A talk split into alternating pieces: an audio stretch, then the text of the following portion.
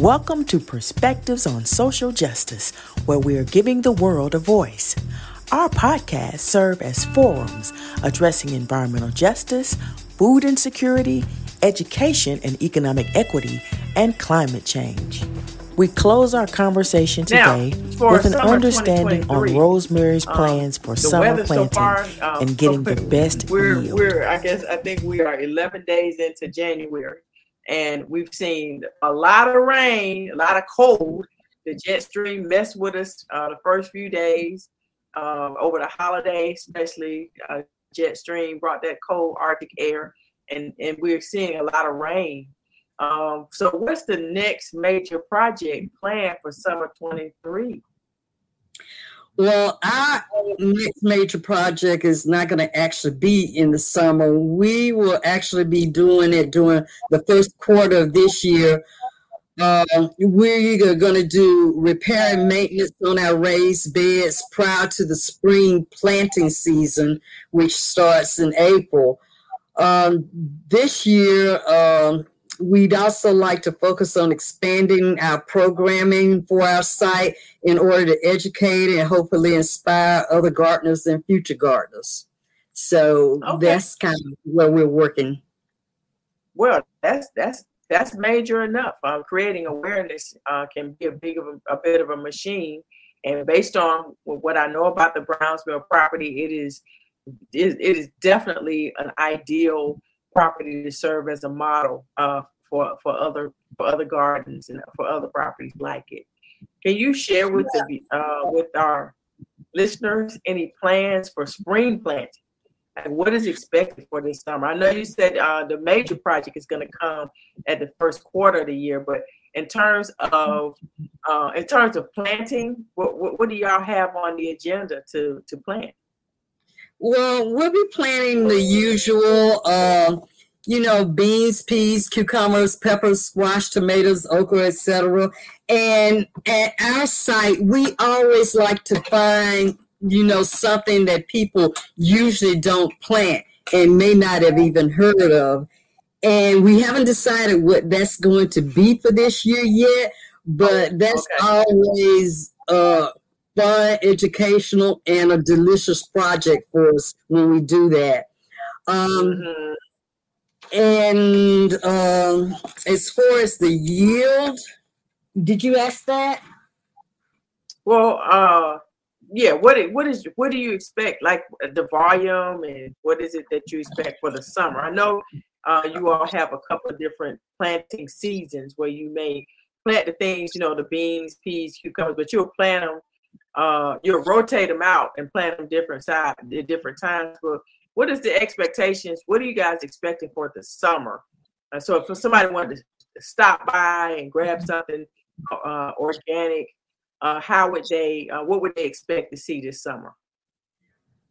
Well, the things that I named, but in terms of a yield, it's really kind of difficult to predict an anticipated yield there are so many factors that can affect it every year. Like in 2022, it presented us with a horrible pest problem during the warm months. But by the end of the year, though, we had managed to produce uh, about 700, well, it's exactly 720 pounds, 720.75 pounds, because we keep a weight log. Now, this is less than the year before. However, considering the epic battle we fought with the pests this year and the tomato blight that seemed to kind of move through uh, the region, this mm-hmm. production was really good.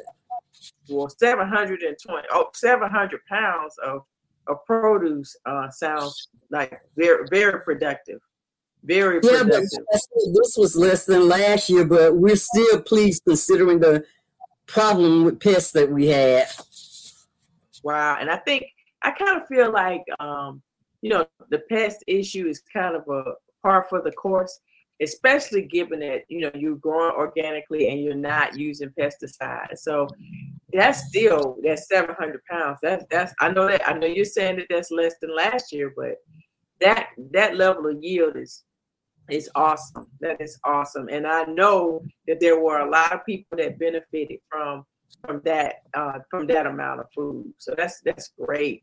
And speaking of uh, speaking of people who who benefit who benefit, uh, who will actually benefit? Who are the beneficiaries this year? Do you all use the same uh, partnerships, or do you switch them up, or you rotate them?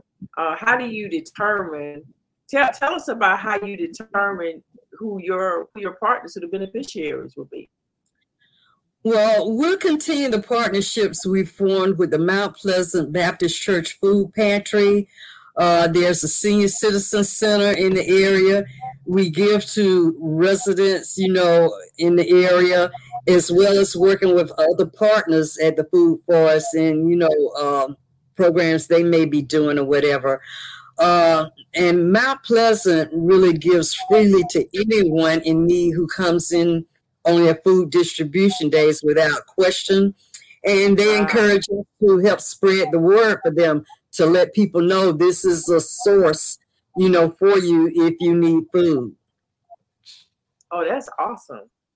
Wow, that's awesome. Because they that area has been designated, the area, the Browns Mill area has been designated by the United States uh, Food and Drug Administration as a food forest, meaning that um that that food is not yeah a food oh yes that's what i meant sorry food desert yes. Um meaning that there isn't uh that there is a uh a dis a, a dis a disparity in the availability of healthy foods uh, in that particular area. So uh, that is very awesome about Mount Pleasant Baptist Church, and uh, I, and I'm sure the, that um, they would be pleased that you are giving them an endorsement. Now, what advice would you give uh, to urban gardeners about yielding, yielding the best results? I know, um, I, I, know that there's you. You, I know you. You try to be modest. you try to be modest and not feel like there's nothing new or that you can, you know, you can contribute. But um, you are doing a great work uh, at the Browns Mill property. That is an outstanding work. It serves the, the garden serves as a model for other gardens. You've been recognized uh, in the media for the work that you're doing, that you are doing, as well as others on that property.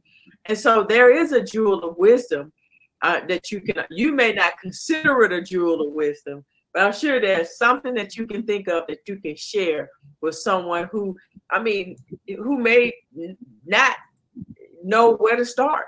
Maybe, you know, can you tell them where they can start? Well, the advice I have is, you know, I just tell everyone to always continue researching and learning. Find out more about crop rotation so that you aren't depleting your soil, uh, how to keep down soil erosion, building better soil for your growing areas, uh, you know, and pests especially, you know, trying to uh, find organic ways to keep them down. But I mean, it, once again, this is a new, you know, farming and gardening has been going on practically since the beginning of time. So it's just a matter of getting out there doing it. And it's a lot of work, but there's a lot of satisfaction in it as well. Mm-hmm, mm-hmm. Wow, yeah and I'm I'm very much a novice at it myself, but in the time that I have been uh, engaging in it, in the management and the development, uh, you know, of, of far, various farms and gardens, it, I have found it to be very rewarding. So thank you so much for, um, you know for sharing with us. Uh, continue to do the great work that you have been doing uh, there at the Browns Mill property.